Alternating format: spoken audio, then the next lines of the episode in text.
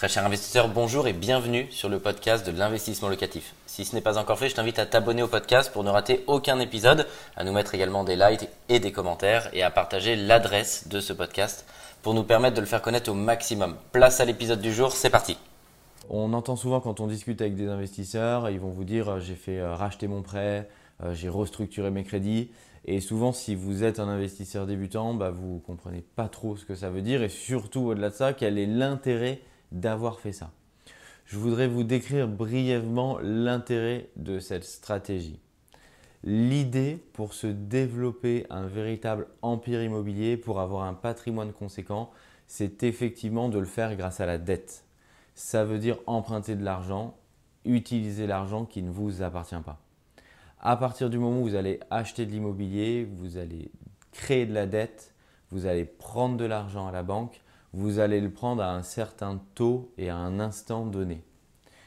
L'emprunt immobilier, il s'effectue sur 15, 20, 25 ans dans la majorité des cas de figure, puisque c'est une durée plutôt euh, standard sur l'investissement locatif et sur l'immobilier euh, locatif rentable.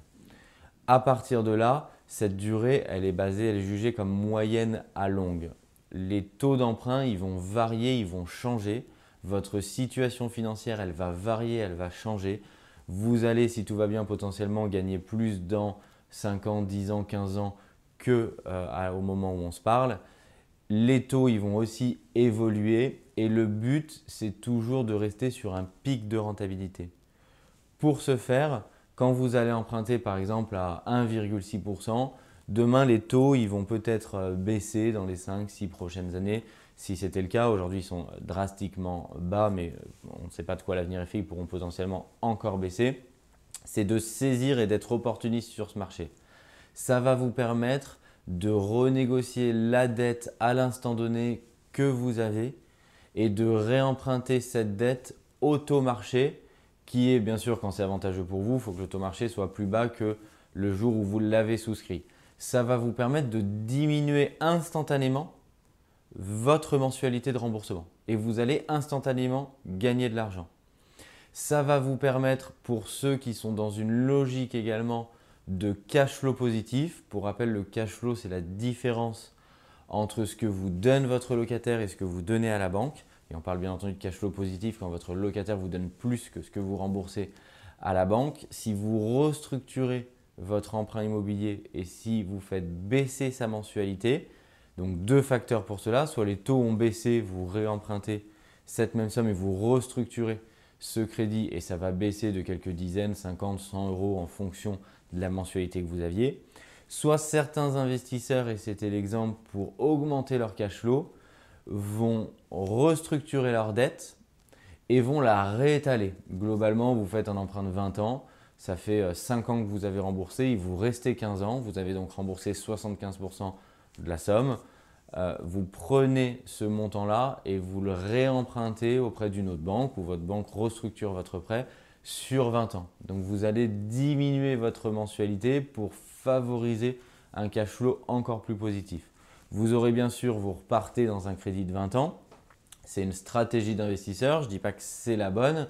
Je dis qu'elle correspond à un profil d'investisseur qui souhaite se générer un cash flow extrêmement important et qui vont chercher à réétaler leurs dettes pour avoir un différentiel extrêmement positif.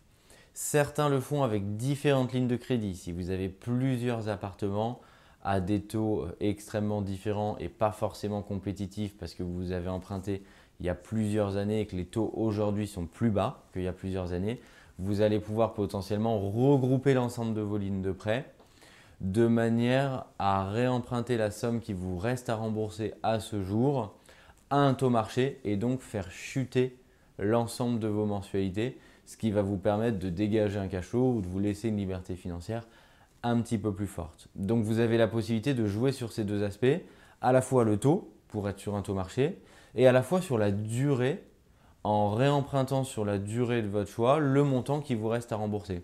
Et si effectivement vous repartez sur une durée un peu plus longue, vous faites encore plus chuter votre mensualité. Cela a deux impacts, soit pour ceux qui souhaitent directement vivre de leur rente immobilière, bah, vous avez une rente qui est plus forte instantanément, soit pour ceux qui souhaitent se réendetter et construire un empire immobilier, comme votre mensualité a baissé, votre endettement a automatiquement baissé, puisque la charge a baissé. Et donc, vous allez pouvoir potentiellement repartir dans une autre opération si vous étiez bloqué, ou de manière générale, continuer à accumuler de l'immobilier.